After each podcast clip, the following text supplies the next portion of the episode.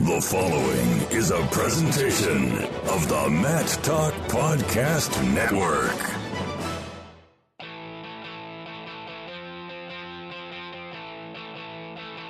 And welcome, wrestling fans, to the Ice Hour.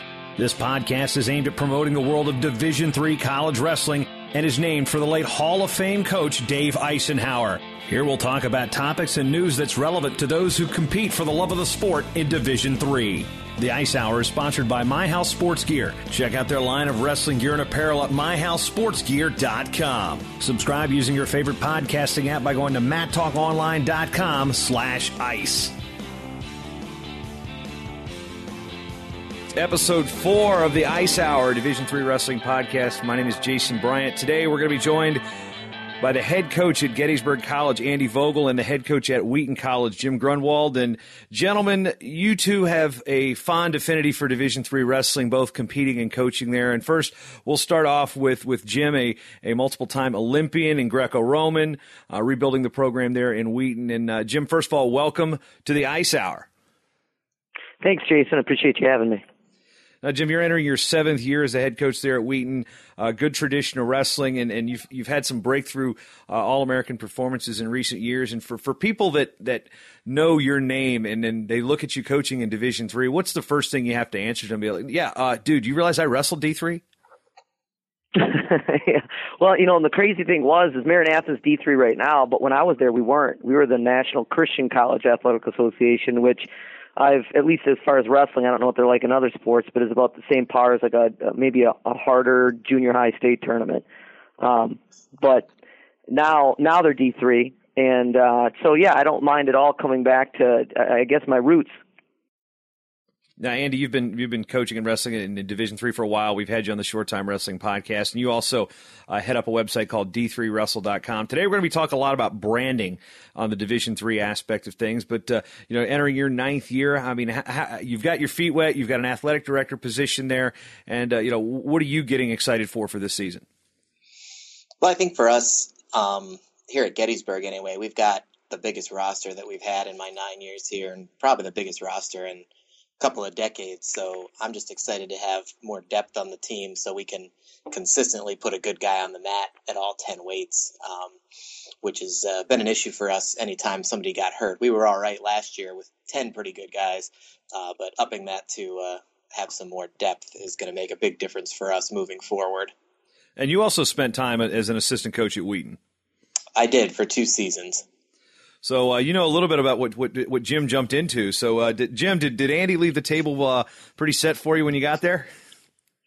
You know what? I, I'm not going to lay anything at Andy's feet uh, because uh, that was because a loaded he was question. For, yeah, I know it is, and I don't think he has any responsibility because I know Andy's a great coach. Um, but you know the Wheaton program had been kind of beaten down. I mean, they had, had an economics press, professor run it, and God bless him. If he hadn't been there, it would have been cut, right? But he didn't have a whole lot of time to do anything else other than run a, run some practices, and even recruiting wasn't. I mean, it was was just something that, you know, the time commitment that any coach has, and especially if you want to run a good program, you need to be a full time coach, and he just wasn't.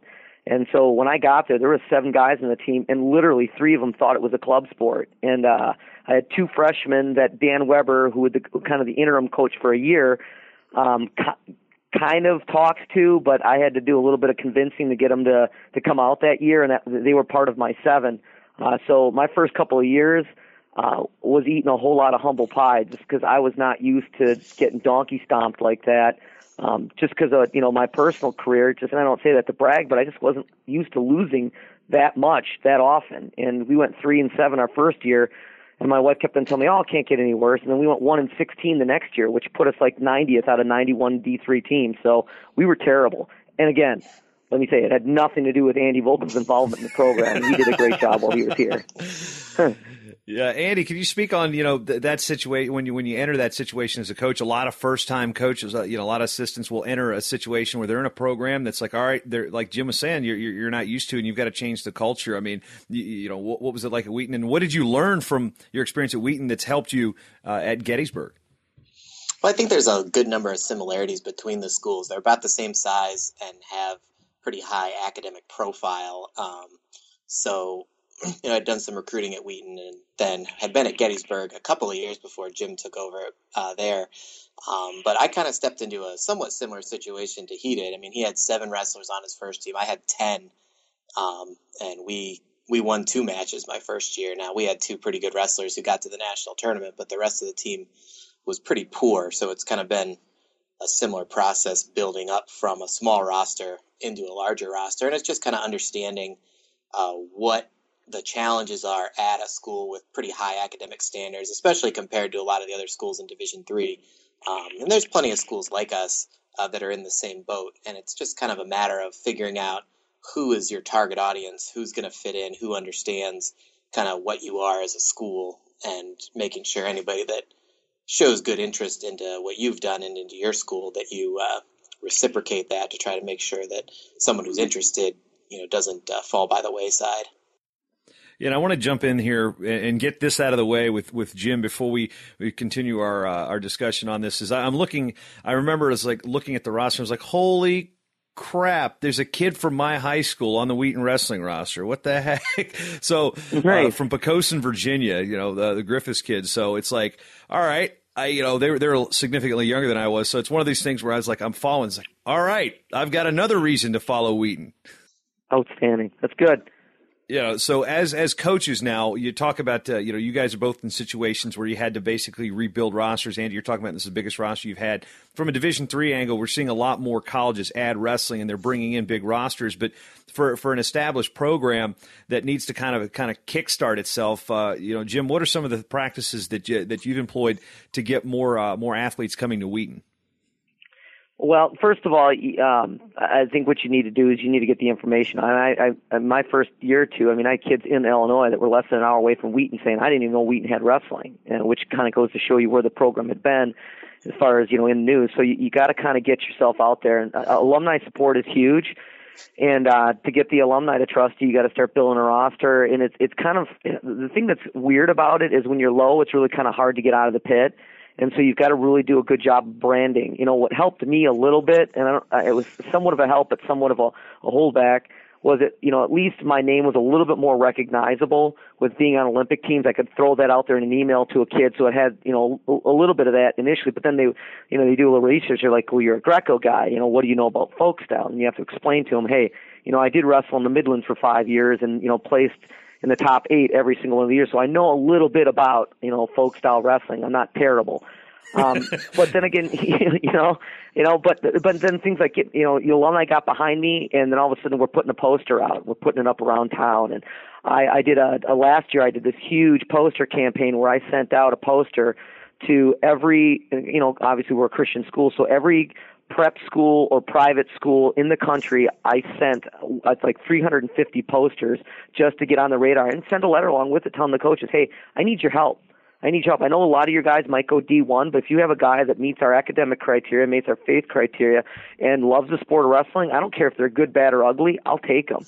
You know, because my job is to mentor young men and see how far I can get them on the wrestling mat, and some of them will turn out to be superstars, and some of them, you know, won't. Uh, but bottom line is, that's one of the ways that you build a program is, you know, you've got to, you've always got to, you know, uh, you've got to reach out to high school coaches, because if they're recruiting for you, it makes your job a lot easier. I mean, it's one thing. I mean, there's, you know, there's all the, uh, and let me just segue. There's a lot of really good recruiting sites out there. I mean, I've used Be Recruited and N C S A and Captain U, and so they're all sending me emails now. You let them know what you need, and they send you emails, kids' names. You follow up with an email to the kid, and then it's a call. So again, it's just, it's hitting everything that's available. It's the, you know, it's social media. It's, it's, you know, it's the, it's the recruiting websites. It's sending out a, a letter and a poster to, you know, uh, to high school coaches that are kind of in your niche.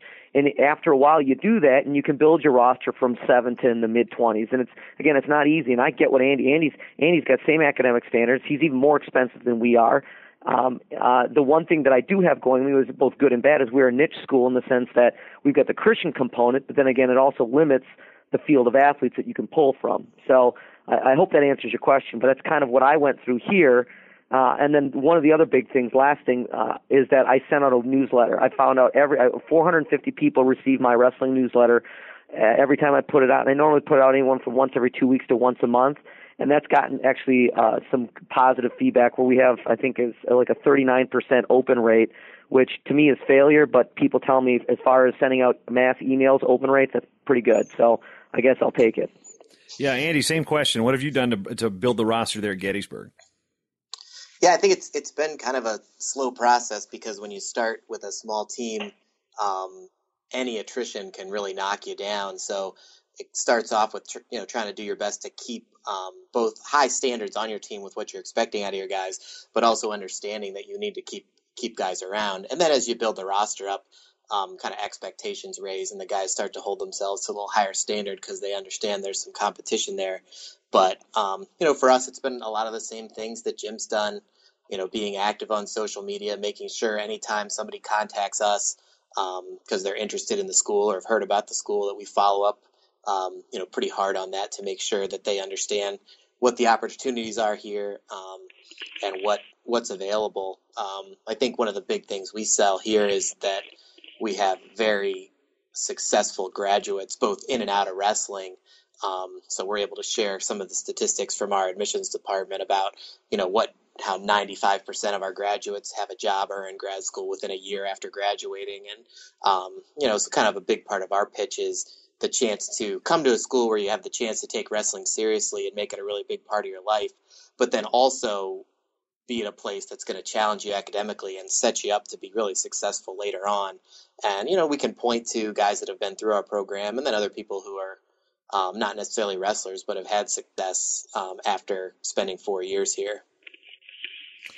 Now, when we look at the landscape of Division three, obviously it's the Bergs, Augsburg and Wartburg, that have kind of, uh, you know, ruled the roost uh, the last almost two decades, it seems. And, uh, you know, when when you look at how teams at the Division one level say that they've got to build and it's a process, how similar is that Division three? Because it's it's not, you can't necessarily be an overnight success. You can't just have, all right, here's a crop of fifteen new kids, because a lot of D three recruiting classes aren't going to be that many based on, of course, you know, cost. It's a non-scholarship thing athletically. So, you know, Andy, in, in, in your experiences, obviously having uh, wrestled at Messiah, knowing, seeing what that program has done, uh, at least as, from an alumni standpoint, to build a winning program, to be in the top five, top ten at the Division three Nationals, this is not an overnight type of thing.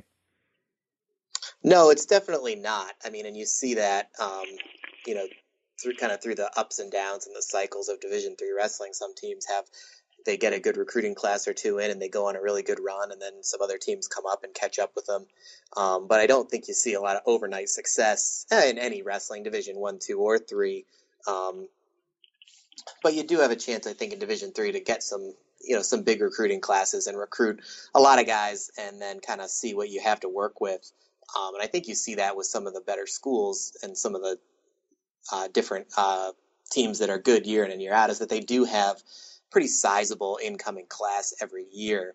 Um, so they, because they can bring a lot of guys in, and they don't, you know, it's maybe the uh, one advantage of not having uh, scholarships in Division three for wrestling is that kind of everybody comes in on equal footing. Um, so if someone comes in and they're good, then they're going to be good. And even if it was a little bit unexpected, it's not like um, that affects your um, scholarship budget or anything like that. So you can really go after a lot of good wrestlers and try to get as many as you can on the team.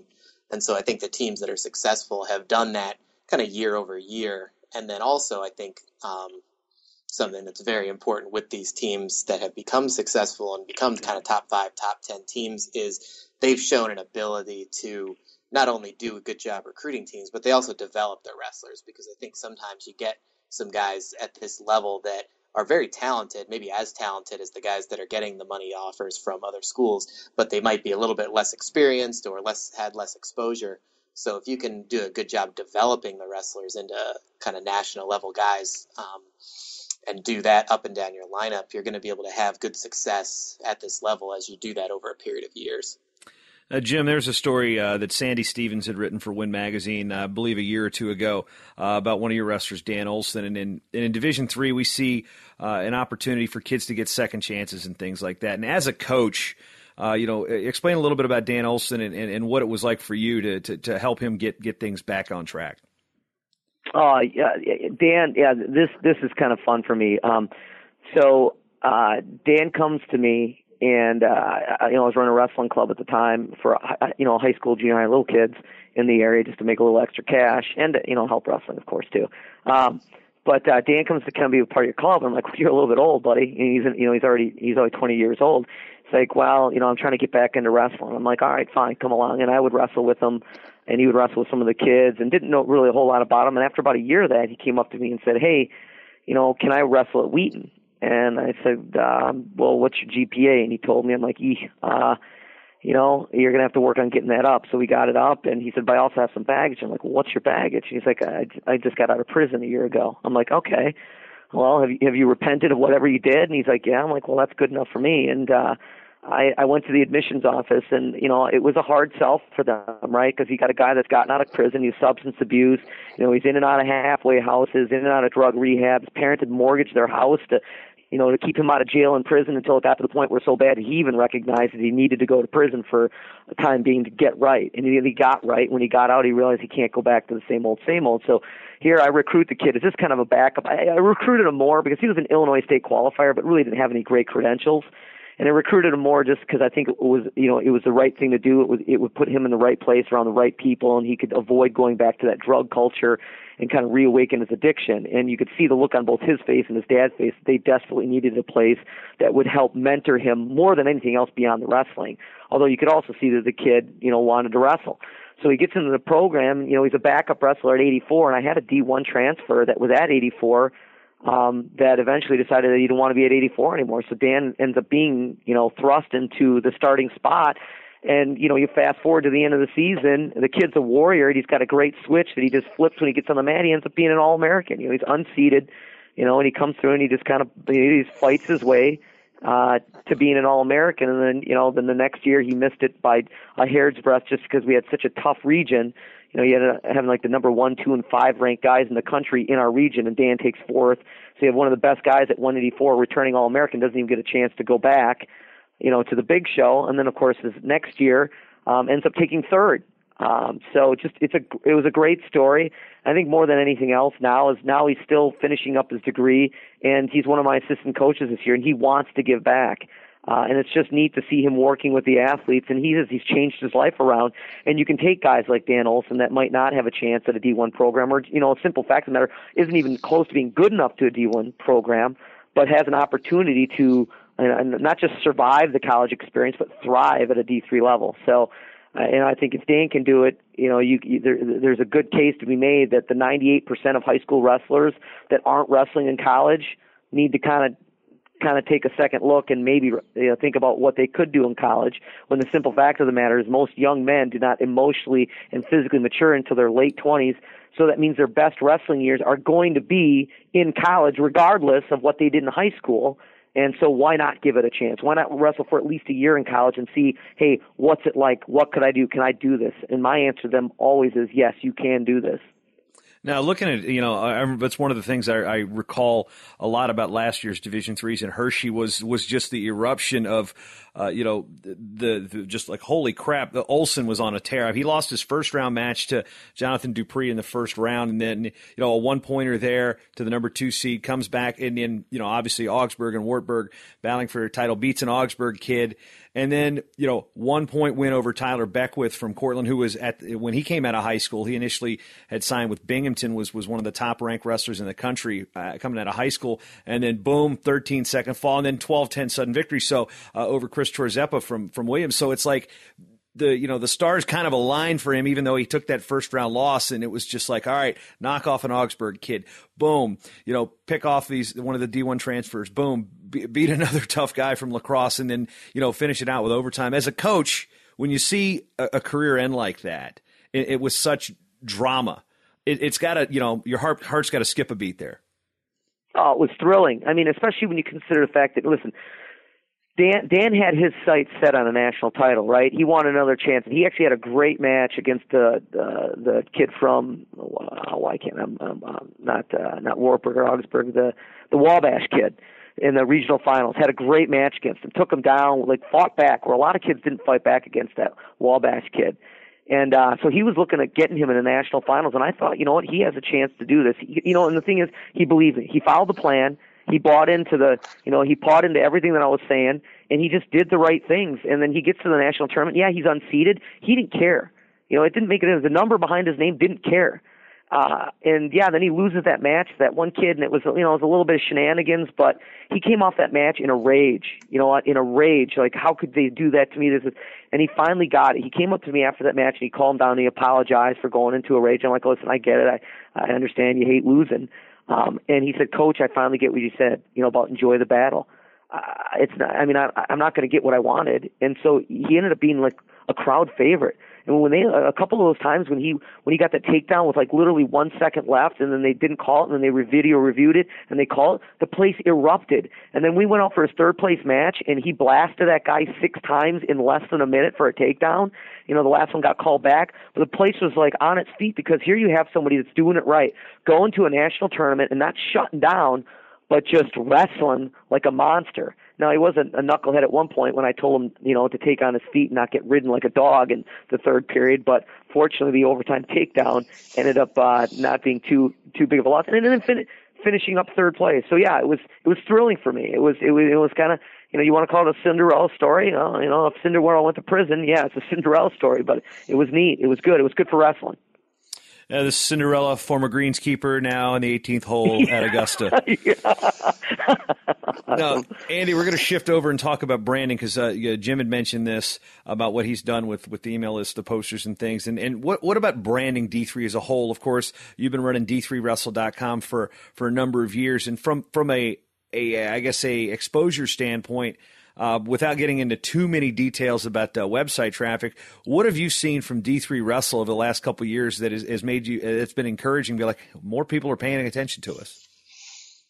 Yeah, well, I think um, what I've seen is just over the last few years, the amount of traffic to the site has increased as, um, number one, people find out about it, but then also, um, you know, more and more wrestlers come into Division three year after year. So we're we're picking up the people who, you know, wrestled in previously and have stayed connected over the past few years, but then also anytime, you know, every year a whole new group of freshmen comes in and they want to know about things, and their parents want to keep track of stuff. And, you know, the rankings that we do are always very popular with, uh, you know, coaches and wrestlers and their families alike. So it's just kind of been a slow but steady growth um, in interest in, in the site. And I'm hoping in Division three wrestling as well.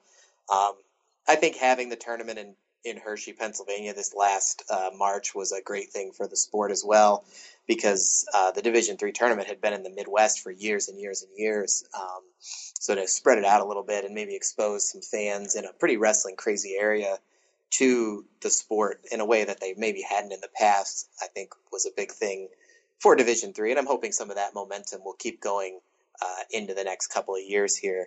But, you know, it's just a matter of getting the, you know, getting the word out there about the sport, um, promoting things like, you know, having a Division three national champion wrestling at the World Championships um, this past uh, fall, you know, things like that, and promoting that and getting the word out to a lot of people, whether it's through the site, through social media, um, you know, podcasts like this, just trying to get people interested in Division three wrestling. Because I think there's there's a misconception about it among some people, um, that it's not as good as it is.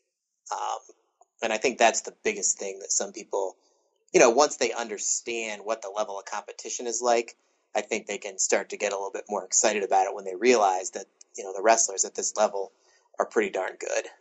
Yeah, and it's it's a situation too. You know, a lot of people, we've mentioned this on previous shows about the, you know, the D one transfers coming into Division three. Well, they, they, that's not a guarantee they're going to come through and, and wreck shop, because I mean, uh, you, you know, not to throw uh, Mister Beckwith under the bus by any means, but uh, you know, there's there's an example right there. There's a kid that was uh, highly regarded coming out of high school. He, you know, was going to go Division one, ends up at, at Cortland, and then you've got, you know, other guys obviously.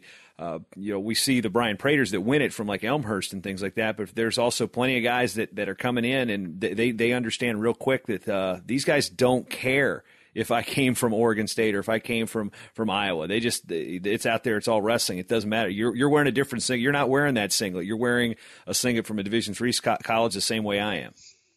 Well, I think, you know, all the best wrestlers in Division three were thinking about Division One, or at least could have been when they were in high school. Um, So it's it's wrestling's wrestling, and there's good wrestlers everywhere. Um, and if you talk to any of these national champions that were at their school the whole time, almost all of them had the opportunity to go to another school and wrestle or wrestle in Division One. You know, whether they got the scholarship offer or not, the chance was there. So, you know, you do see a good number of transfers uh, at the national tournament just because, you know, things don't work out for them one way or another. But I think the level of ability among the top guys is still is pretty close, and, you know, whether no matter where they started college. Yeah, Jim, what are your thoughts? Obviously, coming from a high-level uh, Greco-Roman background, you were at Olympic Training Center. I mean, you, you were teaching teaching school in Colorado. I mean, you were you were at the training center dealing with the, the best athletes in the world, and you know, you know, you, you talked about your Midlands experience. I mean, what's something that that uh, you have to sell the prospective student athlete that that may be looking for, you know, a books offer in D one to say, hey, you know what, the, the Division three is the place for you to land? Well, I think a couple of things. Um, Uh, number one is uh, you, you're not going to get the D one grind, right? You're not going to have someone chirping at you the whole year. And that's not to say that, you know, that the D three coaches aren't, um, you know, aren't, aren't concerned about their athletes year round, but, you know, we're given our nineteen weeks plus a couple of weeks in the off season. I have the, the benefit of being a strength conditioning coach as well, so I can run voluntary programs, but you don't have someone looking over his shoulder wondering if you're wrestling every day. And that's one of the things that I appreciated about going to Maranatha. Right? It's Ben didn't chirp away at me all year. I was self-driven, self-motivated. I like what I can do. And my guys now that I have in the room, they're they're doing it. We get it. You know, first day of school, they're like, Coach, can you open up the room for us? So I walk over there, I open it up, I walk back to my office, and I go lift in the weight room. You know, so they, they've gotten to the point where they, they realize that they're going to be as good as they want to be, and they get around, and then you get new kids coming in, they kind of buy into that right away, so you change the culture. And so if you're if you're kind of a kid that doesn't want to, you know, kind of have that D one grind, and you don't want, you know, the D three is your spot. I mean, I think actually there's a, in some ways there's a greater value in wrestling D three than there is in D one. I mean, scholarships are great, but then all of a sudden you're wondering, you know, what about, you know, it's always a bigger, better deal for D one coaches, right? Let's be honest. If they can find someone who's going to replace you, they're going to do it if you don't set up. Where for me, listen, I bring all my guys to tournaments, and whoever places the highest, they're the guy. And so everybody gets brought. Everybody's getting, everybody's getting something. You're all on an even playing field, and it's, you know, and, and, and you don't have to worry about losing anything. You don't have to worry about losing your scholarship. If you're not varsity, well, you find a way to, you find a way to earn it. And so I actually, in some ways, that's something that I mentioned at our Pete Willson tournament a couple of years ago. I respect what D three coaches have to do because we're doing it on less money. Okay, we're doing on a smaller budget. We don't have any scholarships. We're travel agents. You know, you're, you're doing everything. And so when you're talking to a kid, you let the kid know, too, listen, you're going to have personal attention just like you would in any other program. We got assistant coaches that are going to work for you. You're going to get everything that you need here, but without the year-round grind that you're going to get being a D one athlete. And so I think that's huge. And some guys, they want to wrestle, and they want to wrestle at a high level, and you can put them in the wrestling at a high level world right outside of Chicago. You know, the Midlands term is a, one of the best tournaments in the country. Is a hop, step, and a jump away.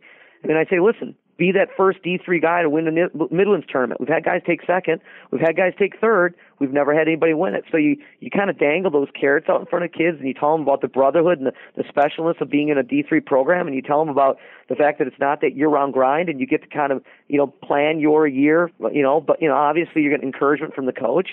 But, uh, you know, and, and, and there's something that Andy said. It's great. You got athletes out there. I mean, listen, I've had kids that were D one capable wrestlers in my program. All right. Sometimes they just weren't, you know, maybe it was a, it was a head thing. You know, maybe it was a, it was just, they just didn't want to do it year round. And they decided, okay, I'm going to come to Wheaton College instead. Maybe it was a niche thing.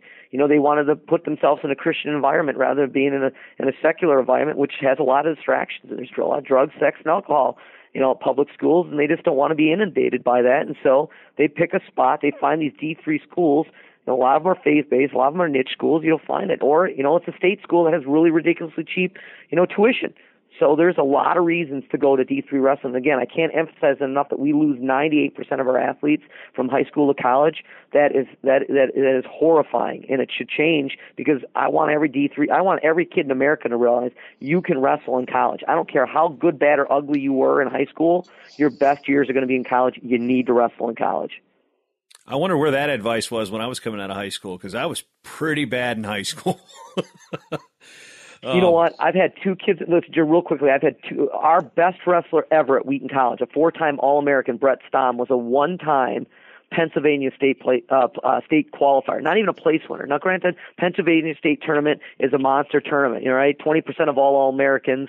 And I got this, actually, this is Andy, Andy Vogel's, the, the stat guy. I'm just stealing this from him. But twenty percent of all D one and D three All-Americans, year to year, maybe it fluctuates a percentage or two, come out of Pennsylvania high schools. But that kid ended up being a two-time national champ for us and a four-time All-American. And then you got a guy like Matt McCrary, who's a local kid here, was, was not a very good high school wrestler. In fact, to me, for me to say he was mediocre is being nice. Comes to college, he's three and thirteen his first year, so he's getting beaten up. Ends up with one hundred college wins. So he finally flips the switch. He's around the right people, doing the right things, and he got he finally got it. And his body and his mind all caught up to what wrestling could be for him. So there's a lot of stories out there like that. That kid out of Whitewater, um, that was a, a runner-up in nationals. Andy, what was his name? A couple years ago, Adcock, stud wrestler, right? Wasn't a superstar in high school. The kid out of Elmhurst a few years ago that was a three-time national finalist out of, for Elmhurst College never made it to the Illinois State tournament. He was a three-time uh, finalist in the D three tournament heavyweight. So here you have story after story of these D three kids, and you can have similar story, story after story, of D one kids dropping down and not winning the D three national tournament, sometimes not even placing. That just kind of goes to show you what D three wrestling, how broad of a net we can cast, To, and you can still do well, or at least you're a part of something bigger than yourself. It's a brotherhood, and you have you make these friends that are going to last for the rest of your life. Andy, what do you want to capitalize on that with? Because uh, I think Jim said it pretty well.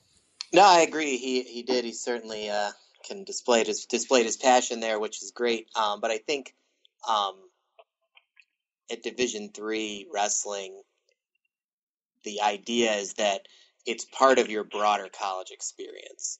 And to everybody, you know, that's going to be different for every single person. Some people are really going to make college a lot about wrestling and, you know, to the exclusion of some other things. And you see that in Division three just as much as Division I.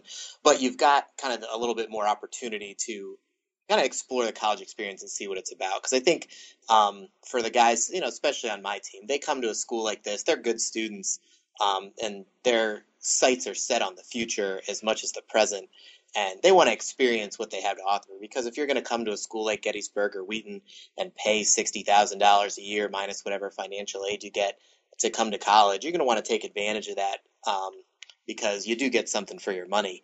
And if you just kind of narrow your focus down to, you know, hardly anything at all, you maybe are not getting the full experience. And I think that's kind of what we have to offer is kind of the opportunity to, number one, come to a school, be serious about wrestling, make it an important part of your life, and really try to achieve something that you can be proud of, um, no matter how many matches you win, but then also have the chance to really get a great education at, you know, at a top tier school in a lot of cases, and put, set yourself up for what you're going to do for the rest of your life. And the thing that I tell people when they're looking at Gettysburg, and I think this is probably true in a lot of places, is, you know, you've got two main things going on in college, especially if you're at a good school. Like, you've got wrestling, and you want that to be important as well, because you only get to do this once. And you come through and you get your four years of college wrestling, and then that's it. And most of these guys are never going to put their shoes on again, at least in a competitive setting. So you want to treat that like it's important.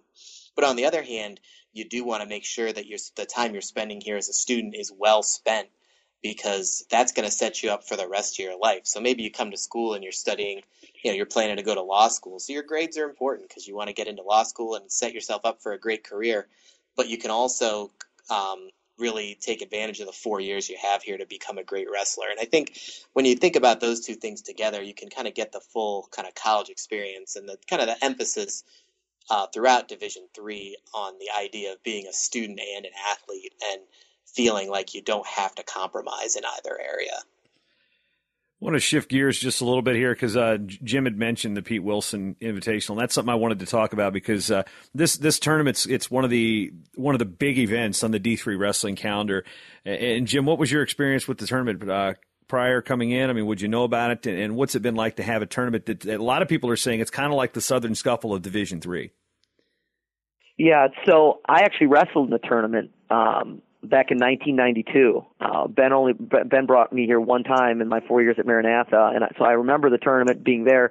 Like, it was kind of neat. One of my assistant coaches was the announcer of the tournament. He'd been announcing the tournament twenty years before Sandy stepped in and did it, and then that assistant coach could help me out a little bit more. So you know, it's kind of neat actually going back and watching my matches at, you know, I, I actually went and did that. I found some old videotape that Ben had, had of, and I watched my matches, and in the background I heard Scott Torpy's name, which is really kind of cool. And so I had a history with the tournament, and then coming into it, and all of a sudden you find out you're running and you got to run in. And this was a little bit of, you know, of insanity for me, just, you know, picking up a, you know, being a first year head coach and trying to build a program.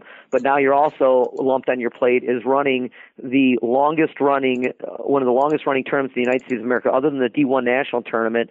And then, of course, the prestige behind it, where some people are like, this is my favorite tournament other than the D three Nationals. And some people say it's their favorite tournament, period, because we run it like a national tournament, right? It's a two-day tournament. We have later weigh-ins. Everybody gets a T-shirt, so you get a memento from the uh, – we give out great awards. I mean, we try to we try to make it. You know, Southern Scuffle, Midlands, I mean, they've all been around and they're great. But the bottom line is this tournament's been running since nineteen thirty-eight. And people love the Pete Willson tournament. I mean, it was an issue called the Wheaton Invite, but now the Pete Willson Wheaton Invite. And uh, it's uh, it's an amazing experience. It's a great tournament.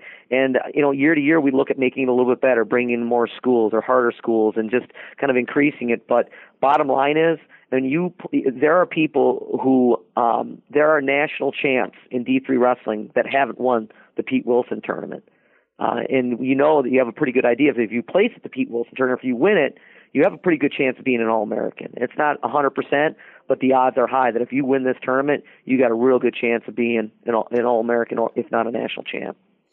And Andy, tournaments like that obviously you help the rankings a little bit because some of the, the geographic uh, expansiveness of, of the of the Division three footprint. But uh, when you look at tournaments like this, and and you're looking at where, where you're going to bring your teams to, uh, you know, what what does what does a Division three coach think about when it's like, all right, what type of tournaments do we hit? Are we hitting opens? Are we hitting opens with D one guys? Are we are we sticking with our conference? Obviously, the conference dual meets and things of that nature. But you know, when, when you're a school like Gettysburg, when when you have an opportunity, it's like, all right, we're we're going to maybe we're going to consider the Pete Willson, or we're going to go, we're going to go to East Stroudsburg. I mean, how do, how do these events factor into your, your schedule making? Yeah, well, I think an event like the Pete Willson Invitational is, is great for Division three because kind of what Jim said, you get some schools from, you know, all different regions in the country. So you can get a little bit of competition against guys that you would ordinarily not see. And that gives, uh, you know, gives some competition. It makes it easier to see the national tournament later on. Uh, when some guys have had the chance to wrestle a little bit. Um, but just in general, I think, you know, some of the same uh, considerations come up with any tournament is how does it fit with where we are in the season? How does it fit with our budget? Um, you know, some things, you know, traveling to Chicago for some of the Eastern teams is pretty, can be expensive, but worth it if you get the right uh, competition and the right experience there. So I think it's, uh, you know, scheduling is kind of a combination of, you know, what's available in your area, what fits into your budget, and kind of where each where you are as a team to find the right level of competition, and you know what time of year as well, because sometimes you're going to want to have the best possible matchups and the best competition, and other times you might want to back it off a little bit and you know give yourself a chance to get other guys uh, matches as well. So you know you get kind of the ebb and flow of the season in there because you're going to have good experience and you want to have your guys wrestle tough matches Uh, during the year so that they're ready for the real tough matches that you need to win later in the year. All right, Andy, let's give us a, a quick rundown of what you're expecting from uh, the, the Bullets of Gettysburg this year. Who should we keep an eye on? Well, we had a very young team last year. We had a lot of freshmen in the starting lineup, so those guys are going to be uh, sophomores now. And then we have a few upperclassmen. Our one senior, Tyler Cunningham, uh, has been a three-year starter for us and has done very well. And we're hoping he can break through and get to the national tournament for the first time this year. Uh, our wins leader was our one forty-nine freshman from Massachusetts, Quinn Merrigan. Um, he should be back at the same weight this year and, uh, you know, did a lot of good things, went on the uh, Division three cultural exchange trip, got some matches in there, uh, wrestled a lot over the summer, and, you know, a little bit more development as he gets more experience should help him kind of get over the hump as well. Um, so those are kind of two of our top returning guys, and I'm excited about our incoming class. Um, you know, those guys are going to be challenging the team uh, to get into the starting lineup as well, and just the depth and everything else. So um, it's hard to make predictions right now because we are still a fairly young team, but I think the experience that we got last year, ha- having our first kind of winning record in dual meets in quite a while, uh, was a lot of good um success that we can build on for this year, and there's a very positive energy with this team. They're excited to get started and are excited throughout the first couple of days of practice. So I'm looking forward to seeing what they can accomplish here um, as they get more experience throughout the year. Jim, same question about your Wheaton Thunder squad. What can we look forward to this season? Well, um, you know, we're going to be we're going to we're, we're down a little bit because, you know, we graduated studs like Dan Olson, and I had another All-American, but I still have one left on the team, Steven Aiello. Uh, his brother Frank Aiello is uh, is his twin brother actually is is someone to keep an eye on. And then um, my Virginia uh, boys. Uh, yeah, my Virginia boys. Yeah. Uh, which is awesome. Uh, although the thing that's not awesome is I just lost his, their youngest brother to uh, Virginia, which uh, was kind of a bummer for me because he would have been real good. Uh, and then um, uh, Mikey Swider, he, you know, he took second to Far- in Fargo uh, a few years ago, lost to Jaden Cox in the finals, who obviously is a D one national champ, and, you know, placed above somebody like Kyle Schneider, who I think took third that year, who was a world champ. So, I mean, he's somebody that, uh, you know, once he finishes up this whole football thing, he could have, you know, uh, three more really good years of wrestling. And I think could someone who could make a a, a, a, a non-delusional Jim Gruenwald saying, uh, you know, run at a national title. And then I got a younger kid uh, that was a national qualifier uh, as a freshman, uh, a local kid, Carlos Fuentes. Um, he's not going to be wrestling this year. He, he tore his U C L, but Uh, he's someone that I thought that could had a real good chance of being an All-American, maybe even running the first, maybe running a national title this year. But the extra year of size and, uh, and just skill and getting healthy, I think he'll be a monster over the next three years. Um, as far as incoming class, you know, class uh, this year is going to take a few of them a few years to develop, but they could make some noise their junior and senior year. So in the moment we got left, Andy, I just want to get your final thoughts on uh, Division three as a whole, the D three Ice Hour. What's some things that uh, you're looking forward to from this season? Well, I think it's going to be an, an exciting year. I think there's a number of teams that are right now thinking like they can win the national championship. Um, so anytime you have at least a little bit of parity and some teams thinking they have a chance to win this thing, um, that makes things a little bit more exciting than uh, – some years in the past where it was a little bit of a foregone conclusion coming into the season. So I don't think that's quite the case this year. Um, so uh, looking forward to seeing some of the schools uh, that are going to be able to get up there and challenge. And I don't know if this is going to be the year, the first year in twenty years since uh, we get a new champion other than Wartburg and Augsburg, but I think there are some schools that are going to make a good run at it. And Jim, same question. You know what? Um, Again, once again, Andy's a stat guy. You know, if I had the budget, honestly, he's such an awesome technical coach. I'm kind of the ooh rah rah guy, so I don't, you know, I don't pay attention other than the fact that I'm, you know, a little bit pissed off that Wartburg and Augsburg have had a hold on. I respect the fact that they've done it, but I tell my guys, baby steps to world domination. So, you know, obviously, I want to be the team to do that. But I think there are teams like Messiah that are were real close. I think U W Whitewater's real close. Um, at least, you know, I'm not sure where the landscape's going to be this year, but I know they have been in the last couple of years where they were kind of nipping at the heels of those top schools. And I think, honestly, it, it's it's kind of like it's not a, a, a, everybody against Wartburg and Augsburg, but, you know, you get to that national tournament, and what does it turn into? It's everybody against Wartburg and Augsburg, which is fine. You know, if they want to maintain their top spots, they got to beat everybody else to do it. But if it takes every single one of us to throw in a couple of guys that takes down their guys, then you know, why not? And again, I respect Wartburg, I respect Augsburg, but I, uh, you know, I also would like to see, you know, somebody step in and, and donkey stomp them. And uh, it's um, Wheaton's still a few years from doing that, but eventually we'll take over D three wrestling, and then we'll go after D two, and then we'll crush D one, and then we'll go after Russia or Iran and crush them. And that, Jason, is baby steps to world domination. Are you feeling it? I was huh? wondering where you, you were me? going with that. I was I was, I was sitting there, and as soon as you said it started going, I'm like, you know, I'm sitting there. I'm actually wearing a Wartburg shirt right now, and I'm sitting there thinking to myself, um, hmm, maybe not the con. Not, this was not the day to wear the Wartburg shirt. no, no. Uh, no, it's all right. And again, Keller, you know, Jim Miller is a friend of mine. I don't know Keller as well, but I respect the guy. I think Wartburg's done a great job. You want to know what? It's nice having powerhouses like that, right? Because when they do get through, dethroned, it's huge news. It becomes national. You know, all of a sudden the spotlight goes on a place like, you know, D three wrestling, where, you know, sometimes, you know, wrestling, you know, by and large as a sport is the unwanted stepchild of American sports, but you, you have that really cool human interest story where, you know, the king gets dethroned. You see a D one athlete that drops down to it. People kind of want him. You know, there's some people that are cheer for him. Other people are looking forward to him getting beat. So, you know, anything that kind of, kind of showcases D three wrestling, and Andy's right. He said it spot on. Listen, D three wrestling is tough. D three wrestling is tough. There are D one guys, and I don't care what kind of D one wrestler you are. You come to D three in a year. We have D three guys every year going and make some noise at the Midlands tournament. So there's some studs at D three wrestling. And anybody that thinks that it's not what it is, and again, you know, they think they got to settle to wrestle D three. That's nonsense. That's silliness at best. D three wrestling is tough. And uh, I, I love being in it. I think D three coaches, again, have to do a lot more with a lot less. And, uh, and if you're a young man, and I don't care who's listening to this right now, but if you're a young man looking to wrestle in college, go D three.